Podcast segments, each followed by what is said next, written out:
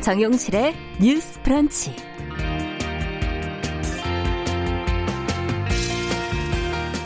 안녕하십니까. 정용실입니다. 덕분에 challenge 많이들 들어보셨죠? 코로나19 최일선에서 헌신하는 의료진과 봉사자 또 온 국민에게 응원의 메시지를 보내는 그런 캠페인인데요. 당신 덕분에 라고 꼭 집어 고마움을 전해야 할 사람들은 참 많죠. 그 중에 코로나19 브리핑을 농인들에게 전하는 수어 통역사들이 있습니다. 사실 이 코로나19 브리핑은 전문 용어도 많고 또 정확한 전달이 필요하기 때문에 이 불특정 다수에게는 실시간으로 통역을 하려고 하면 이 높은 집중력 그리고 에너지가 필요한데요. 이 까다로운 일을 소수의 수어 통역사들이 지금 계속 하고 있습니다. 어, 문화체육관광부가 최근에 이들에게 이제 감사패를 전달한다고 하는데요.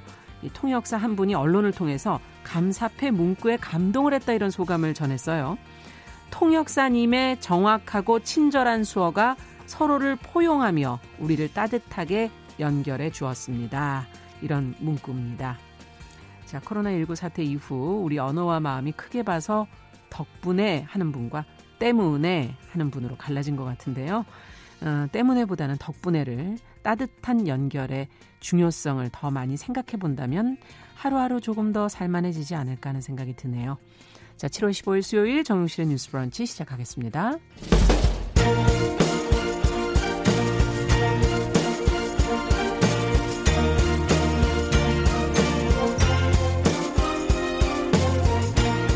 여성의 감수성으로 세상을 봅니다.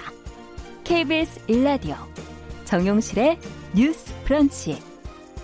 여러분의 의견을 기다립니다. 문자는 9730으로 보내주세요. 짧은 문자 50원, 긴 문자 100원이 부과됩니다. KBS 모바일 콩, 유튜브를 통해서도 무료로 참여하실 수 있습니다. 네, 정실의 뉴스 브런치 항상 여러분들과 함께 프로그램 만들어가고 있습니다. 오늘 김정훈님께서 음. 저희 뉴스 브런치를 정용실의 뉴스 breakfast 아침 이르는 시간인가요? 저희가 뭐 뭐를 드시든 네 드시면서 들으시면 되겠습니다.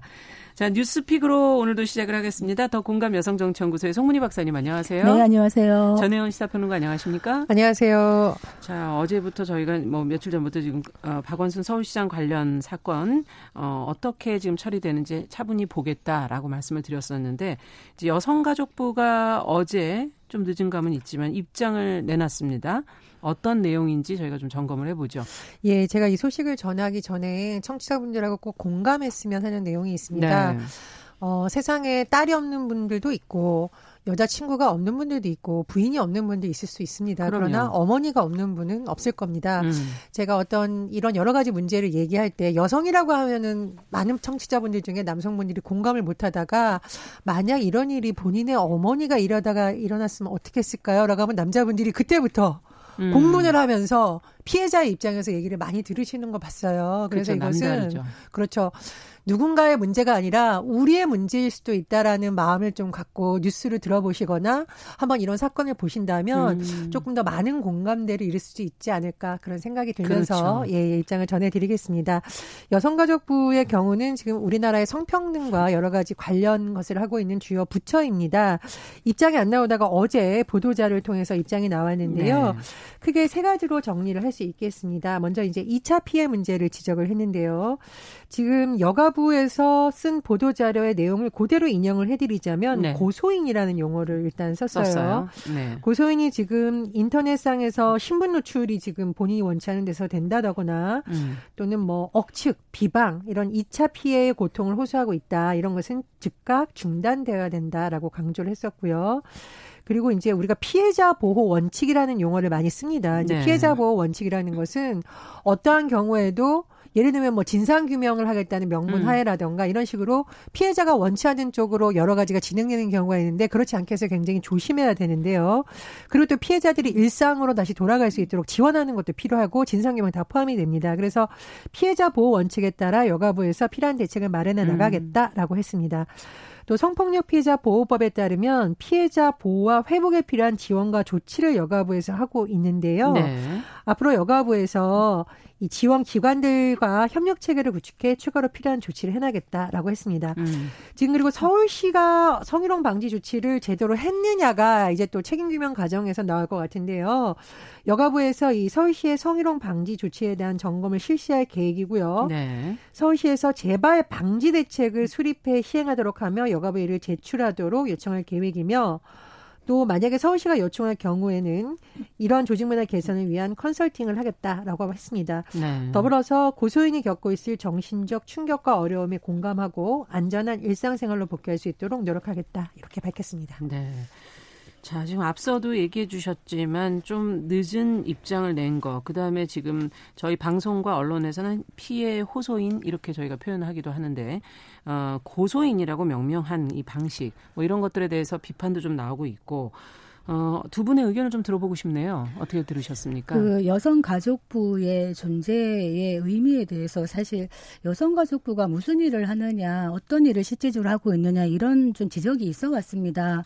바로 이런 일에 대해서 여성가족부가 나서야 되는 것이죠. 사실은 타이밍이 중요하다고 할 때 이 타이밍이라는 게 왜 중요하냐. 13일 날 피해자의 기자회견이 있었습니다.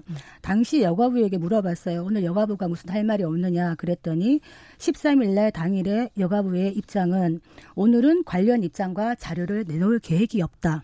음. 이렇게 하다가 뒤늦게 어떻게 보면은 좀 여론에 떠밀려서 눈치 보듯 입장을 낸 것 같은 이런 느낌을 치는 것은 여가부의 메시지에 힘이 많이 떨어진다. 음. 사실 피해자가 힘든 상황에 처했을 때 누군가 같이 손잡아주고 연대한다. 이번에 한국 여성의 전화처럼요. 이런 어떤 조직의 역할은 굉장히 중요한 것인데 네. 만약에 누구나 어떤 조직이 자기를 대변하지 못한다고 느낀다면 피해자가 느끼는 절망과 허탈감 부담이 얼마나 클 것인가.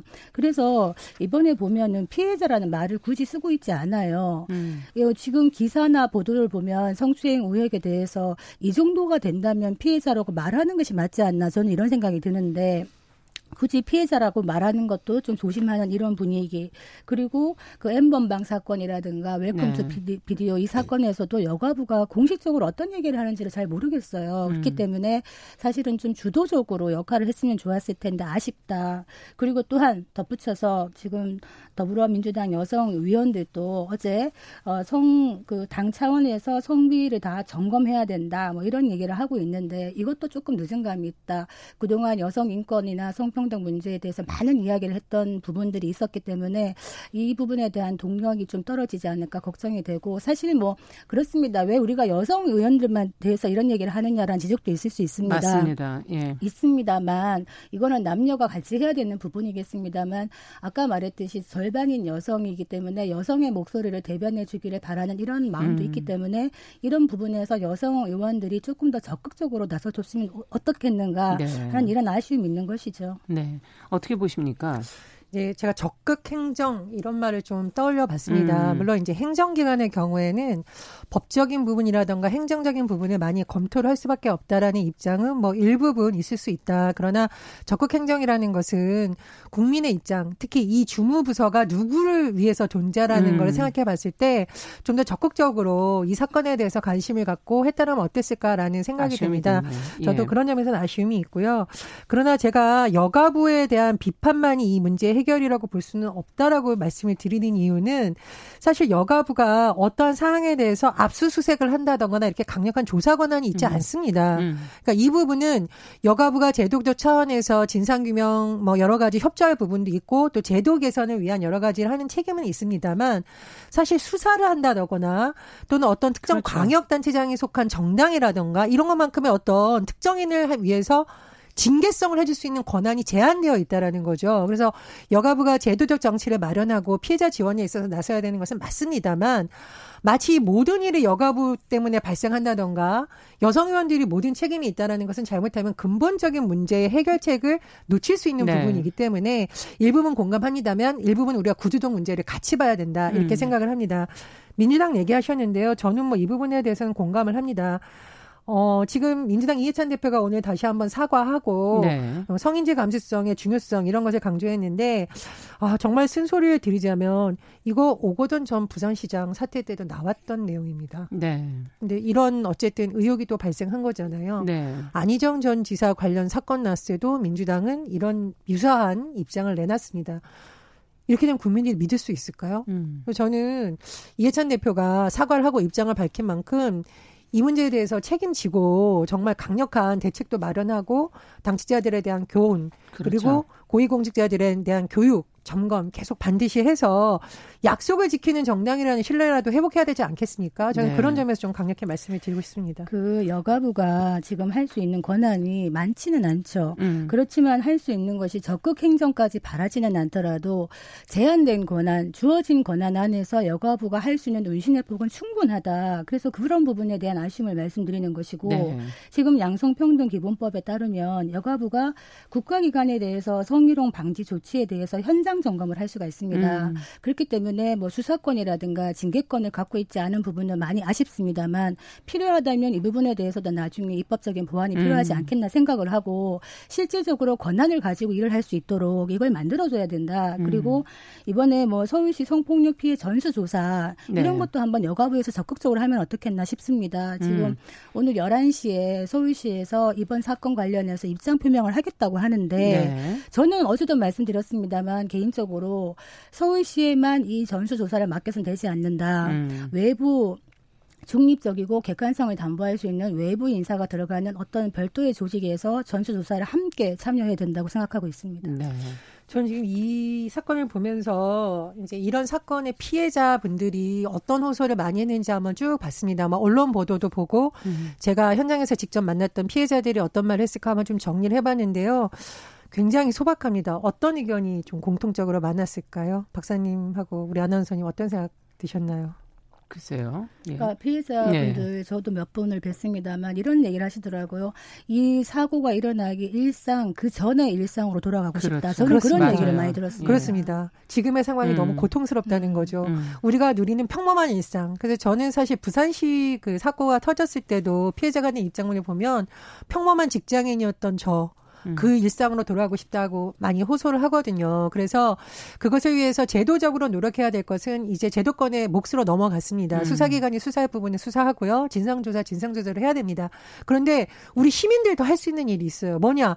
함부로 가해하지 말라는 겁니다. 음. 저는 이 메신저와 어, 우리가 단체 대화방을 하는 곳에서 확인되지 않은 사진을 유포하거나 이러는 것 사실 우리 잠재적인 그렇죠. 범죄를 음. 하고 있는 거거든요. 음. 그건 우리 시민들이 안 하는 것으로서 이미 충분히 피해자들을 보호해 줄 수 있는 역할을 할 수 있는 겁니다. 그래서 우리가 일상으로 돌아가게 하기 위해서는 더 이상 원치 않는 정보가 유통되거나 이런 걸 음. 차단하는 걸 할 수 있습니다. 만약 그런 정보 유통되는 단체의 대화방이 있다면 그 대화방에서 나오십시오. 음. 나오지 않고 계속 침묵하고 있는 것도 사실상 공범의 역할을 하고 있는 거예요. 우리 텔레그램 엠번방 할 때 공범을 어떻게 봤었죠? 나는 적극적으로 유포하지 않았어요. 나는 보고만 그렇죠. 있었어요. 이런 사람들 공범이라고 칭하고 있고요. 최근에 크게 논란이 됐던 연예인들의 성범죄 문제에서 그 단체방에 들어가서 그 연예인의 성범죄 동영상을 봤던 사람들이 다 기소됐었거나 네. 아니면 연예계에서 퇴출됐습니다. 음. 그만큼 일각에서는 이런 문제를 정말 강력하게 바라보고 있는 국민들의 높아진 시선이 있는 겁니다. 그래서 제가 말씀드렸듯이 우리 엄마에 대한 허위 정보가 누군가가 유통하고 있다면 용서하실 수 있겠어요? 누군가가 나는 보기만 했어. 나는 전달만 했어. 용서하실 수 있겠습니까? 내 가족의 일이라고 생각하면 음. 간단해지거든요. 그래서 우리 시민사회가 보여줄 수 있는 역할도 분명히 있다. 이렇게 생각을 하고요. 마지막으로 제가 진짜 민주당에 계속 쓴소리를 들 수밖에 없는 것은 정당에서 공천을 했으면 정당에서 일부분 책임을 지는 모습을 저는 보여야 된다 이렇게 네. 생각을 하고요. 지금 일각의 보도를 보면 굉장히 우려스러운 것이 마치 이번 사태의 진상에 관한 어떤 일부 유출이라던가 문제가 특정 개인의 문제인 것처럼 확인되지 음. 않은 보도들이 나오고 있는데 저는 굉장히 위험하다고 봅니다. 더 많은 권한을 가진 사람이 더 많은 책임을 지는 것입니다. 음. 그렇기 때문에 구조적 문제라던가 권한에 대한 것은 보지 못하고 특정인에게 몰아가서 책임을 뒤집어씌는 이런 현상은 앞으로 문제 해결에 도움이 되지 않습니다. 그래서 네. 이 부분에 대해서도 언론도 수사기관도 굉장히 신중한 음. 접근이 필요하다고 봅니다. 그러니까 네. 정말 특정인에 대해서 몰아가면서 마녀 사냥식으로 가면서 꼬리 자르기 해서는 안 된다. 음. 이번 진상조사가 제대로 철저하게 이루어져야 되는 이유죠. 그래서 이런 얘기 하잖아요. 진짜 금인지 가짜인지 어떻게 알 수 있느냐. 불에 넣어보면 압니다. 음. 위기의 순간에 어떻게 대응하는가를 보면 진정성을 알 수 있는 것이죠. 네. 네. 앞으로 이 어, 사건이 어떻게 후속 조치가 이루어지는지 어떻게 행동으로 나타나게 되는지를 좀 지켜보면서 저희도 계속 보도를 좀 해드리도록 하겠습니다. 그 앞서 여가부가 고소인 피해 고소인이라고도 표현은 하긴 했는데 피해자라고 명명하지 않았던 점을 아, 비판하는 그런 목소리가 있었던 점 저희가 조금 더 정정해서 말씀드립니다. 자, 두 번째 뉴스로 좀 가보죠. 정부가 어제 한국판 뉴딜 종합 계획을 발표를 했어요. 디지털 뉴딜, 그린 뉴딜, 그리고 고용 사회 안전망을 강화하는 거 이 세 가지 핵심 축을 가지고 있는데 내용이 워낙 방대해서 저희가 여기서 뭐 다 요약을 해드릴 수는 없을 것 같고 두 분이 각자 좀 주목하신 내용들을 왜 주목하셨는지를 들으면서 그 관련 내용을 좀 저희가 정리를 해보죠. 먼저 송 박사님께서 먼저 좀 해주시겠어요? 네, 뭐. 음.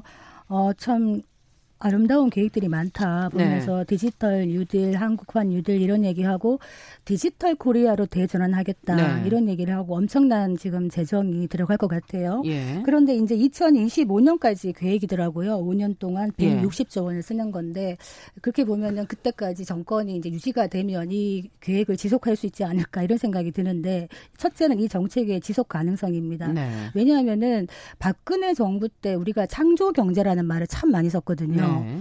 그런데 이 박근혜 경제, 박근혜 경제가 말하는 창조 경제가 뭐냐에 대해서 많은 말들이 있었어요. 실체가 잡히질 않는다. 이 창조에 대한 해석이 너무 어렵다. 이런 얘기를 발언하신 경제학자도 얘기하셨던 적이 있는데 네. 이번 거를 저는 보면서 디지털 코리아 굉장히 좋고 데이터 댐 이런 얘기 참 좋은데 이 부분에 대해서도 핵심이 무엇인가를 봤을 때 만약에 디지털 한국으로 간다고 했을 때 이 디지털 산업을 정부가 주도해서 어, 첨단 산업으로 계속 갈 수 있겠는가라는 의문이 일단 들고요. 네. 그리고 뉴딜 뉴딜, 그린 뉴딜이란 말을 하고 있는데 이 부분에 대해서는 환경 단체 자체도 또 지금 어떤 얘기를 하고 있냐면 그린 없는 그린 뉴딜이다.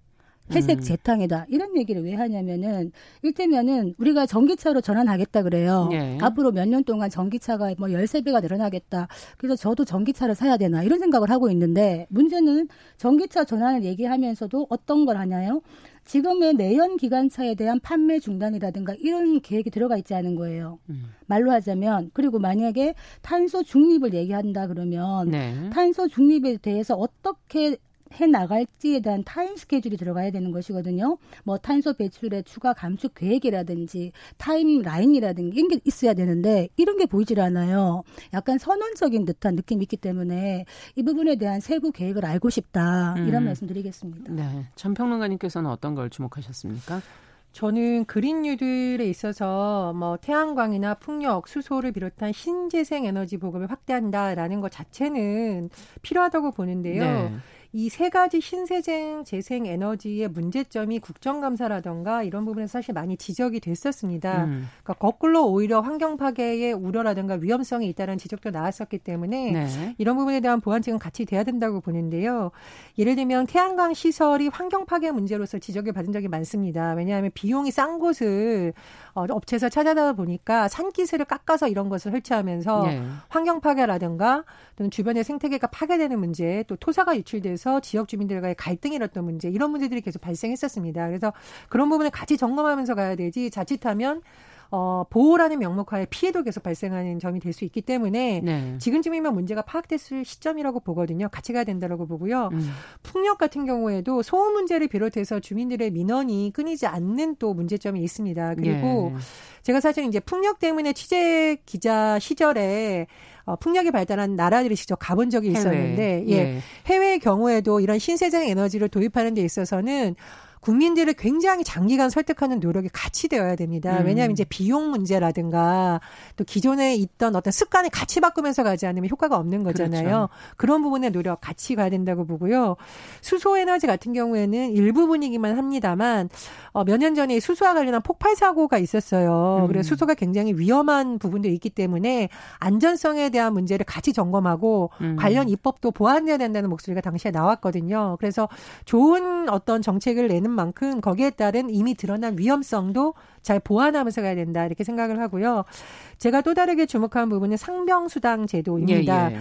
이번 코로나 뉴딜에서 아 코로나 19 죄송합니다. 코로나 19 상황에서 드러났듯이 어, 콜센터에 있는 분들이 몸이 아파도 출근한 이유는 직장을 빠지기 힘들기 어려운 거잖아요. 그렇죠. 그리고 사실 대다수 일용직 노동자들 같은 경우에도 하루 쉬면 당장 하루 먹을 거리가 벌 수 없기 때문에 나가는 경우가 많습니다. 그래서 취약계층들을 위해서 어떤 상병수당 제도를 마련하려는 노력을 하는 것은 필요하다고 보고요. 일종의 유급 병가 같은 그런 형태죠. 그렇습니다. 예. 이미 뭐 여섯 개 시민 사회 단체라든가 이런 부분이 상병 수당 도입을 촉구했었는데 이게 뭐 전면적으로 시행되기 어렵다면 감염병 사태에서라도 음. 된다면 어느 정도 사회적 동의를 얻을 수 있지 않을까 생각이 듭니다. 그래서 지금 OECD 회원국 중에서 독일, 일본, 프랑스, 영국, 스웨덴 등이 어, 어떤 여러 가지 형태로 상명수당을 주고 있다라고 해요. 네. 그래서 어, 감염병 위험 사태에 대해서는 국민들이 많이 인식을 하고 있기 때문에 이것은 뭐 무조건 취약계층에게 퍼주는 것이 아니거든요. 음. 여러 사람을 보호하기 위한 제도입니다. 그래서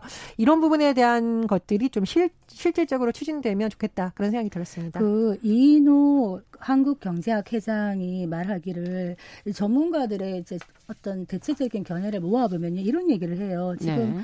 디지털 경제로 가는 것은 추세이긴 하다. 네. 그렇지만 비대면 디지털 경제에 많이 모든 걸 해줄 수는 없다. 음. 일테면은 어, 조금의 그 선택과 집중은 필요하지만은 종합적인 어떤 하나에 너무 치우치는 이런 정책의 문제를 얘기하는 것이거든요. 왜냐하면 비대면 디지털 경제로 가게 되면은 사실은 에, 고용을 늘리는 것은 쉽지 않다는 거예요. 왜냐하면 같은 사람이 여러 요즘 얘기하듯이 온라인으로 맨날 강의를 한다 그러면 여러 군데 가서 오프로 강의했던 사람이 지금은 온라인으로 전국에 강의를 할 수 있습니다. 네. 그런 식으로 보면은 이게 우리가 뭐 실리콘밸리처럼 아주 확산되어 있는 이런 상황도 아니고 디지털에만 집중을 했을 때는 자칫 우리 산업의 근간이 흔들릴 수가 있다. 그래서 한국은 뭐니 뭐니 해도 제조업이 근간인 나라였기 때문에 제조업도 동시에 살리는 정책이 들어갔으면 어떻겠는가 음. 이런 얘기를 많이 하시더라고요. 네. 저는 뭐 경제 전문가는 아닙니다만 이런 우려는 조금 반영을 해야 되지 않겠나 이런 생각이 듭니다. 네. 앞으로 이제 구체적인 어, 세부 계획들이 나오지 않을까 하는 그런 생각이 들고 어, 앞으로 디지털 시대에는 디지털과 에너지가 사실 주, 가장 중요한 두 가지 축이기 때문에 아마 그것과 고용 안정 같이 균형 잡아서 가보겠다라는 의도가 아닌가 싶고요. 앞으로 나오는 구체적인 계획들도 저희가 좀 점검을 해보도록 하겠습니다. 자, 끝으로 짧게 저희 그 최저임금이 내년도에 1.5% 오른 8,720원이 된다고 지금 보도가 나오고 있어서 양쪽 입장이 전혀 좀 다르더라고요. 노동계와 경영계. 두 분은 어떻게 보셨는지. 네, 2021년 내년 1월 1일부터 어, 최저임금 8,720원입니다. 올해보다 1.5% 인상이 됐습니다. 네. 어떻게 보면 굉장히 낮은 임금 인상이죠. 여기에 대해서 지금 노사 양측이 다 불만을 하고 있습니다. 네. 어, 그 사용자 측에서는 지금 힘들다. 여러 가지로 힘든데 지금 올릴 땐가 이것도 너무 힘든 많이 올리는 거다. 이런 얘기를 하고 있고 어, 노동자 측에서는 역대 최악이다 음. 이렇게 얘기를 하고 있어서 어, 최저임금 결정 체계를 바꿔야 된다 이런 거를 양쪽에서 똑같이 얘기하고 있는 이런 아. 상황입니다. 어떻게 보십니까? 저는 일단 음. 최저임금 얘기할 때 숫자를 너무 정치적으로 해석하는 것은 반대합니다. 예를 음. 들면 지금 현 정부 들어서 연평균 인상률로 따랐을 경우에는 연평균 인상률이 7.7%입니다. 네. 박근혜 정부에서 7.4%였어요. 네. 그러니까 마치 현 정부에서 엄청나게 연평균 인상률을 올렸던 것처럼 얘기하는 것은 음. 굉장히 과도한 해석이다. 제가 이 말씀을 드리는 이유는 정확하게 숫자를 봐야 정확한 진단이 나온다는 그렇죠. 겁니다. 그래서 음. 경영계에서 주장하는 일방적 수치를 자꾸 일부 언론이 인용하는 것에 대해서는 음. 문제가 있다 이렇게 보고요. 두 번째로 지금 자영업자들 얘기를 많이 하는데 사실 자영업자들이 어려운 게 최저임금 때문만이라고는 볼 수가 없어요. 음. 일부분 영향은 있겠죠. 네. 그런데 자꾸 이걸 자영업자와 노동자들의 문제인 것처럼 바라보는 것도 저는 상당히 좀 문제가 있다. 자영업자들이 얻는 교통에서는 최저임금을 비롯한 인건비 문제도 있겠습니다만은 과도한 월세, 즉 부동산 문제라든가 음. 편의점 같은 경우에는 그 편의점들이 가맹 계약을 맺는 곳과의 네. 불공정 계약 문제가 근본적으로 자리 잡고 있습니다. 이건 1, 2년 동안 제기된 문제가 아니거든요. 예. 그런데 이런 구조적 문제 안에 최저임금까지 더해지니까 더 어려운 음. 것이죠. 근데 이 바닥에 깔려 있는 문제는 얘기를 안 하고 마치 최저임금 때문에 모든 편의점들이 어려운 음. 것처럼 하는 것은 빙산의 일각을 떼다가 지금 얘기하는 것이다. 음. 그래서 최저임금 문제에 대해서는 앞으로 뭐 저는 좀 어떤 사회적 대화가 계속 돼야 된다라고 보고요. 노동 문제에 대해서 상시적인 어떤 노사정 협의는 계속 돼야 된다라고 보지만 너무 경영계가 어, 한쪽에 있는 문제만을 들어서 얘기하는 것은 모든 책임을 노동자에게 전가하는 것은 문제가 있다 이렇게 봅니다. 모든 문제를 최저임금이 문제이다라고 몰고 가는 건 문제가 있겠죠. 그런데 음. 지금 코로나 상황에서 많이 고통받는 대부분을 보면은 중소기업, 소상공인들이 많다. 그래서 이런 부분에서 직접적인 위협을 느끼는 부분들이 있기 때문에 문제가 되는 것이고 아까 말했던 문재인 정부의 연평균 인상률 7.7%는 사실 박근혜 정부랑 비교하면 별로 차이도 안 나요. 그렇기 때문에 급격하게 올렸다 이런 얘기 자꾸 하지 말라고 하는데 문제는 뭐냐면은 처음에 1년, 2년 동안에 급격하게 올렸기 때문에 지금 이 최저임금을 이번에 이것만큼밖에 못 올리는 게 아니냐라는 지적도 나오고 있다는 겁니다. 그렇기 때문에 사실 뭐 치킨집 알바가 최저임금이 올라가서 그 오른 임금을 가지고 퇴근할 때 치킨 한 마리를 사서 집에 갈 수 있는 이게 가장 이상적이겠죠. 그런데 문제는 지금 그게 안 되고 있는 것은 이번 같은 경우에는 어 임금의 인상보다는 너무나 힘든 상황이기 때문에 고용을 유지하는 거에 다 방점을 음. 찍었지 않나 네. 이런 생각이 들고 노사가 다 만족하지 못한 이런 결과가 온 거에 대해서는 추후 더 논의가 필요하지 않겠나 싶습니다. 그러네요. 그럼 제가 한 말씀만 더 네. 드리자면 네. 어, 고용을 유지하기 위해서 이랬다라고 된다면 앞으로 고용 유지책도 같이 어, 어, 사용자 측에서 내야겠죠. 그것은 음. 지금 안 나오고 있잖아요. 네. 그 부분을 조금 더 지켜봐야겠습니다. 네. 역시 여기서도 팽팽하군요. 네. 두 분과 함께 뉴스픽 어, 어, 들어봤습니다. 전혜연 평론가 그리고 더 공감 여성정치연구소 송문희 박사 두 분 수고하셨습니다. 오늘 말씀 잘 들었습니다. 감사합니다. 정용실의 뉴스 브런치 듣고 계신 지금 시각 10시 31분 넘어서고 있고요. 라디오 정보센터 뉴스 듣고 오겠습니다.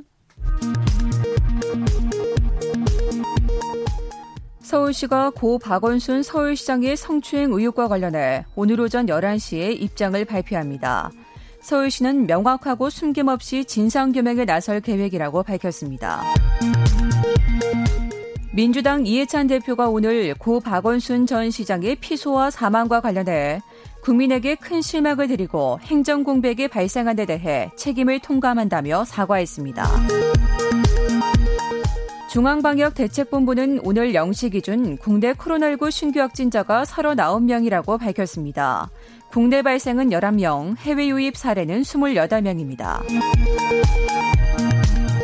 여야가 내일 21대 국회 개원식 개최 등 7월 임시국회 의사일정에 합의했습니다. 20일과 21일 민주당과 통합당의 교섭단체 대표연설, 22일부터는 사흘간 분야별 대정부 질문을 이어갑니다. 코로나19 확산에 따른 고용시장 충격으로 6월 취업자 수가 35만 명 이상 감소했습니다. 실업자와 실업률은 통계 작성을 시작한 1999년 이후 6월 기준으로 가장 높은 수준으로 올랐습니다. 지금까지 정보센터 뉴스 정한나였습니다.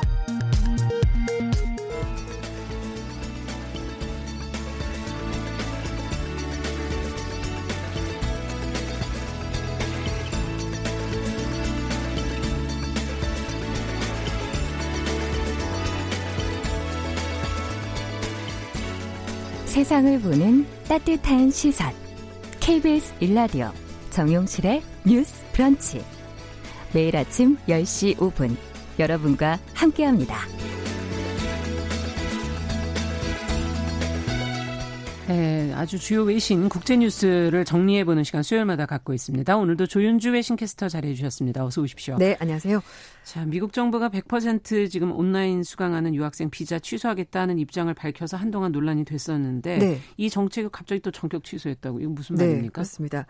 이제 하버드 대학교 MIT가 예. 아, 미국 정부 이민 세관 단속국이 100% 온라인을 수강하는 외국인 유학생들의 비자를 취소하겠다는 정책을 발표했는데요. 네. 거기에 대해서 이 시행을 중지시켜달라는 내용의 가처분 신청을 했고 거기에 따라서 아. 원래는 심리가 진행될 예정이었는데요. 판사가 전격적으로 정책을 철회했다. 그러니까 아. 이민세관 단속국과 하버드, MIT가 합의하면서 이 정책은 없었던 걸로, 걸로. 네, 하겠다라고 밝혔습니다. 미국 대학에 한 100만 명 정도 유학생들이 공부를 그러니까 하고 있는데요. 혼란을 겪고 있었을 네, 텐데요. 굉장히 지난 한 주 동안 어, 예. 려웠습니다 근데 이 중에서 우리나라 유학생도 5만 명, 한 5% 정도 되거든요. 네. 그래서 아마 이제 이번에 정책이 철회가 되면서 학생들도 좀 한시를 놓게 될 것 같습니다. 어, 미국 메사추세츠 보스턴 연방 지방 법원 판사가 트럼프 행정부가 하버드 대학교 MIT와 어, 새 이민 규정을 폐지하는데 서로 합의했고 음. 규정은 이제 원래대로 돌아갈 것이다라고 밝혔습니다. 음. 어, 사실 비판이 많았습니다. 여론이 그럼요. 굉장히 않았거든요. 예. 그리고 이제 미국 대학들도 이 많은 유학생들이 다시 본국으로 돌아가 버리게 되면 재정적으로 타격이 상당할 거다는 우려가 있었고요. 음. 그래서 MIT, 하버드 비롯해서 미국에서 200곳이 넘는 대학들 그리고 연방주 뭐 워싱턴 DC 이렇게 해서 이런 지방 정부들이 미국 정부를 상대로 해서 소송을 아홉 건 이미 제기했습니다. 아, 이제 그러다 보니까 부담이 컸던 거고 네. 그래서 이제 판결이 나온 건데요. 어, 일단 개정 지침에는 학생들이 미국을 떠나거나 대면 수업을 실시하는 경우에 학교 혹은 대면과 온라인 수업을 병행한 학교로 편입을 하고 그렇지 않을 경우는 추방을 해야 된다라고 밝혔는데 이제 이게 다 없었던 일로 하게 된 일로. 됐습니다. 네.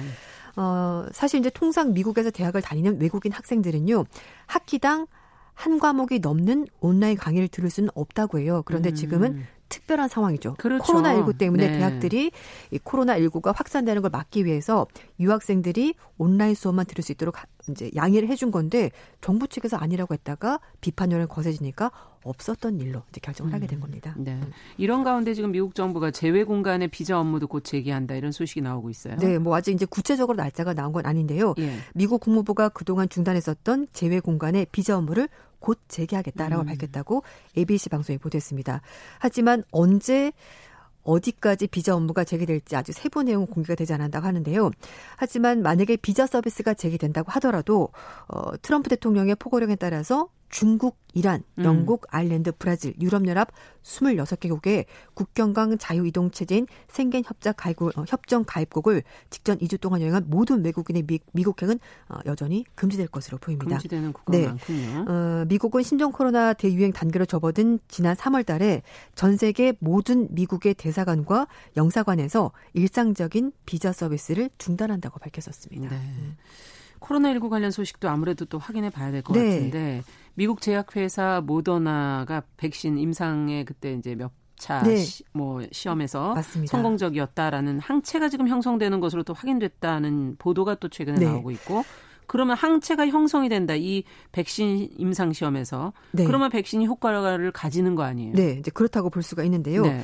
모더나가 유전 물질인 RNA로 만든 코로나 백신이 임상 시험에서 시험 참가자 전원에서 항체가 형성됐다 이렇게 발표했습니다. 상당히 중요한 내용이에요. 네, 국제 학술지인 예. New England Journal of Medicine의 임상 결과가 실렸고요.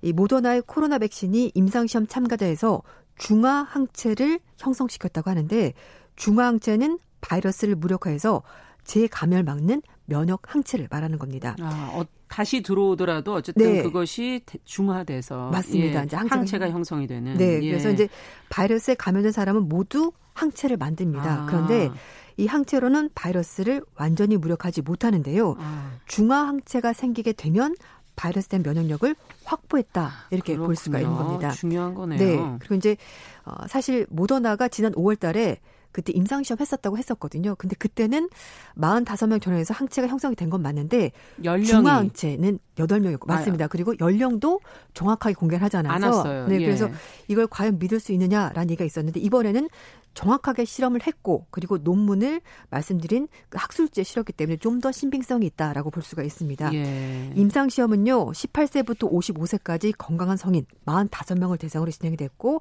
남녀 각각 절반씩 이런 것도 중요하죠. 네, 맞췄다고 네. 합니다. 그리고 인종은 사실 백인이 대부분이었습니다. 89%가 음. 백인이었고 13% 히스패닉, 흑인이 4%, 아시안이 2%, 그리고 미국 원주민 2% 아. 이렇게 해서 진행이 되는데요. 다른 민족은 그럼 이걸 사용했을 때 효과가 있을까? 이것도 네. 생각이 드네요. 네, 추가 예. 실험이 있을 것으로 보이는데요. 일단 15명씩 세 집단을 나눠서 25, 100, 250 마이크로그램 이렇게 해서 어 이제 약물을 용량을 늘려서 이제 음. 해봤는데요. 25 마이크로그램은 코로나 완치자와 비슷한 수준의 항체가 형성이 됐고요. 네. 어, 고용량 100 마이크로그램 이상의 고용량을 투여한 집단은 완치자보다 높은 수준의 아. 항체가 형성이 되면서 어, 특히 일부 집단에서는 말씀드렸던 중화항체 수치가 코로나 회복 환자보다 4배나 더 높게 나왔다고 합니다. 아. 굉장히 강력한 효과가 있다고 볼 수가 있는데요.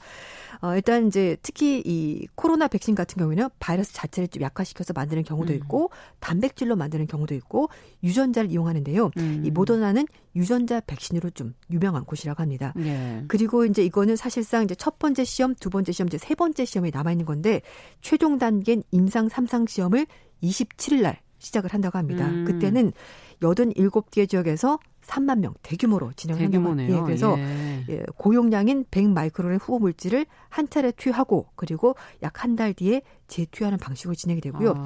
가짜약 그러니까 플라시보도 같이 투여를 해서 얼마만큼 정말 진짜 효과가 네, 어느 정도냐 지 확인을 음. 해본다고 하고요. 네. 일단 만약에 판매 승인이 떨어진다면은 올해 말까지 최대 1억 도스, 그러니까 한 도스가 1회 접종인데 이걸 1억 도스까지 해서 음. 내년 말까지 미국, 독일에서도 추가적으로 생산할 것으로 그렇게 보입니다. 네. 음, 지금 세계 보건기구에 따르면은요 코로나 백신 23종이 인체 대상 임상 시험을 하고 있고 그 이제 모더나랑 그리고 이제 독일 화이자 같은 경우는요, 화이자, 예. 네, 독일의 바이오엔텍과 함께 이번 달 말에 대규모 임상 3상, 그러니까 세 번째 3상. 시험에 들어간다고 합니다. 네. 그러니까 올 여름까지 뭐 백신 세 생산 가능하다 이런 얘기 했었지 않았나요? 네, 이제 거기에 미국 정부에서 맞습니다. 이제 예. 그래서 어, 미국 보건 당국이 올 여름이 끝날 무렵에 코로나 백신을 생산하는 것이 가능할 것 같다라고 밝혔고요.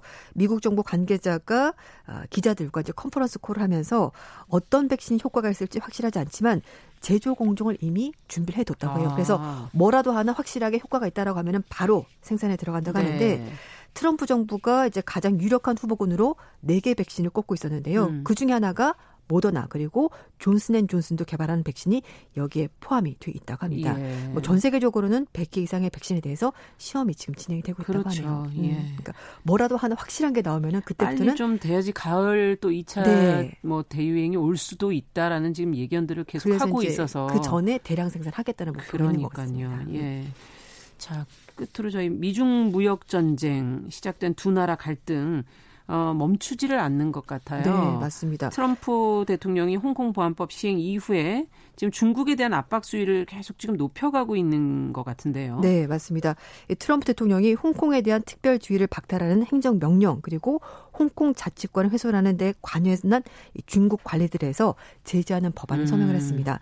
어, 지난 1일 날 하원 상원을 다 거쳐서 만장일치로 이제 가결이 됐고요. 대통령 서명에 남아 있었는데 그 법안에 대통령이 서명을 한 건데요. 홍콩 자치권을 훼손하는데 책임 있는 중국 관료나 이들과 거래하는 법인 또는 은행을 제재한다는 내용이 아. 포함되어 있습니다.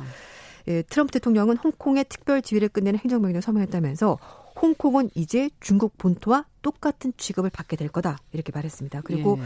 코로나19에 대해서도 여전히 중국 책임을 거론하면서 코로나19는 멈출 수 있었고 중국이 멈추게 해야 됐었는데 그걸 못했다라면서 중국 역병, 중국 바이러스 이렇게 다시 한 번 더 중국을 비판했습니다. 감정적으로 계속 건드리네요. 네, 예. 맞습니다. 예. 알겠습니다. 오늘 소식 그럼 여기까지 듣도록 하죠. 예. 지금까지 국제뉴스 조윤주 외신캐스터와 함께 했습니다. 감사합니다. 네, 감사합니다. 우리는 만났다. 월요일부터 금요일까지 오전 10시 5분엔 뭘 해요? 참고로 말하지만 정용실은 뉴스 브런치를 들어요.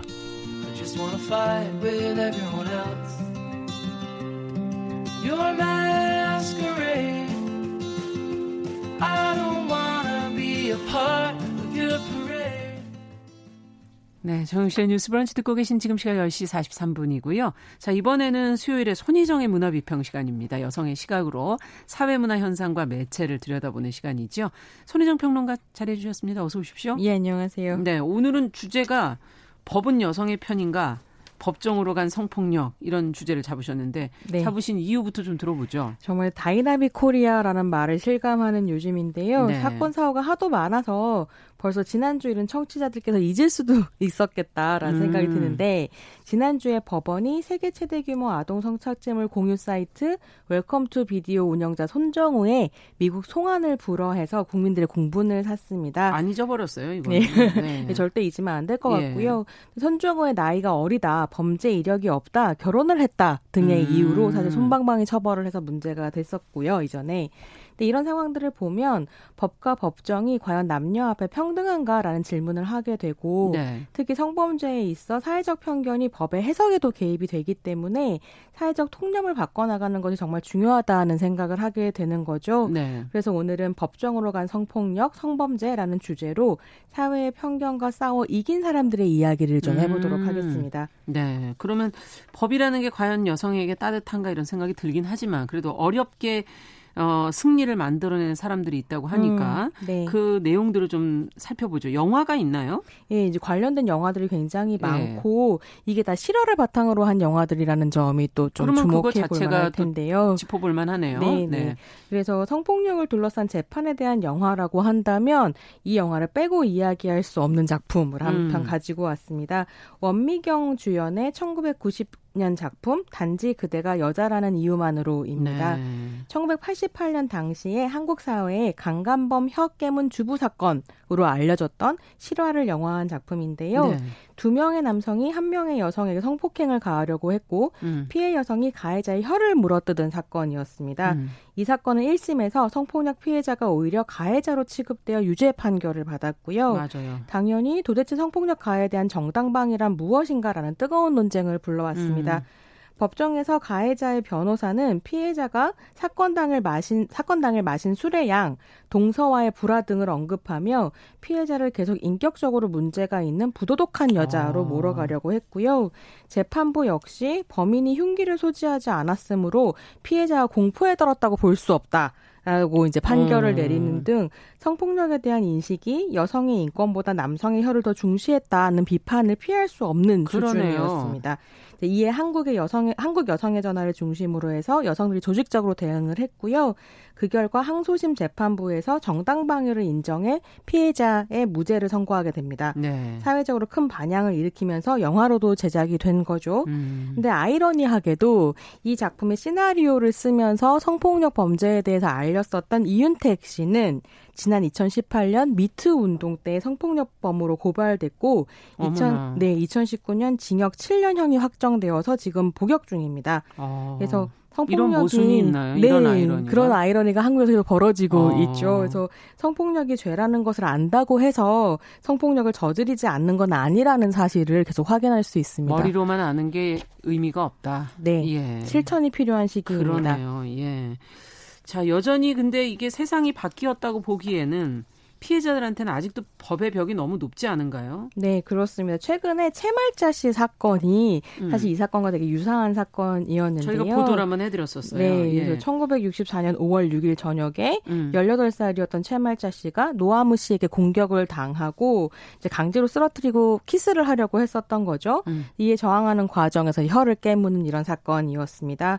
근데 노 씨 같은 경우는 특수 주거 침입과 특수 협박 혐의만 적용이 되고 성폭력과 관련 관련해서 무죄 판결을 받은 반면에 네. 최 씨는 이 사건으로 상해죄 유죄를 선고받았습니다. 아. 최근 최 씨가 2018년 미투 운동을 보면서 자신의 억울함을 소명해야겠다는 결심을 하게 됩니다. 네. 그러니까 그는 내가 피해자인데 왜 가해자가 되었나? 음. 나는 당시에도 잘못이 없고 정당방위라고 생각했고 그렇게 수없이 얘기했지만 검사관은 내가 잘못을 인정했다고 쓰고 있다라면서 음. 56년 만에 재심을 청구하게 됐습니다. 아. 근데 너무 황당한 건 당시 주변 사람들은 물론 검사와 판사까지 어 그런 일 당했으면 그냥 노 씨와 결혼하면 되지 않냐. 아니 결혼이라니요. 그러니까요. 예. 그래서 그렇게 해결해라라고 얘기하거나 검사의 경우엔 못된 년 가시나가 남자를 불구로 만들었다 등의 폭언을 했다고 알려져 있고요.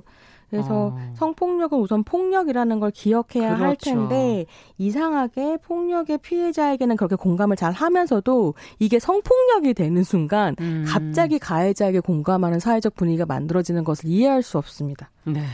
참 이런 관련 영화가 한두 개가 아니겠네요. 이제 말씀을 듣다 보니까. 네, 뭐 이런저런 작품들이 음. 있는데 이번에는 배경을 좀 옮겨서 이게 한국만의 문제가 아니라는 이야기를 나누고 싶어서요. 네. 미국의 1988년 영화 피고인으로 가보겠습니다. 아, 이거 예전 영화인데. 네, 예. 조디 포스터 가 굉장히 유명했었던 영화고요. 맞아요, 맞아요. 피해자의 행실이 성폭력을 불러왔다는 오래된 편견을 비판하고 있는 작품입니다. 음. 영화는 버츠필드 번두리의 작은 술집에서 일어난 성폭행 폭행을 다루고 있는데요.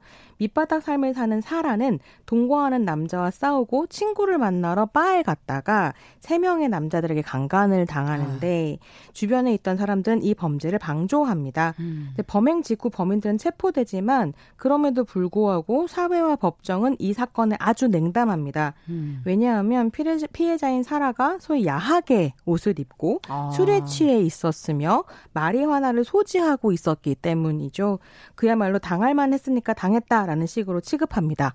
처음에는 담당 검사 캐서린조차 이 사람도 여자인데 아. 이 여성조차 이 사건에 큰 흥미를 가지지 않고 단순 폭행 혐의만 이제 가해자들에게 적용하려고 합니다. 하지만 점차 두 사람 사이에 유대감이 생기면서 음. 성폭력을 문제를 이제 가시화하기 시작하고 이에 대한 본격적인 싸움이 시작되는 그런 영화입니다. 그렇군요. 그때 당시에 조디 포스터도 이 영화에 굉장히 어, 감정이입을 많이 했었다는 그런 얘기가 후문으로 네. 전해지기도 했었던 것 같은데 보시면 그럴 예. 수밖에 없습니다.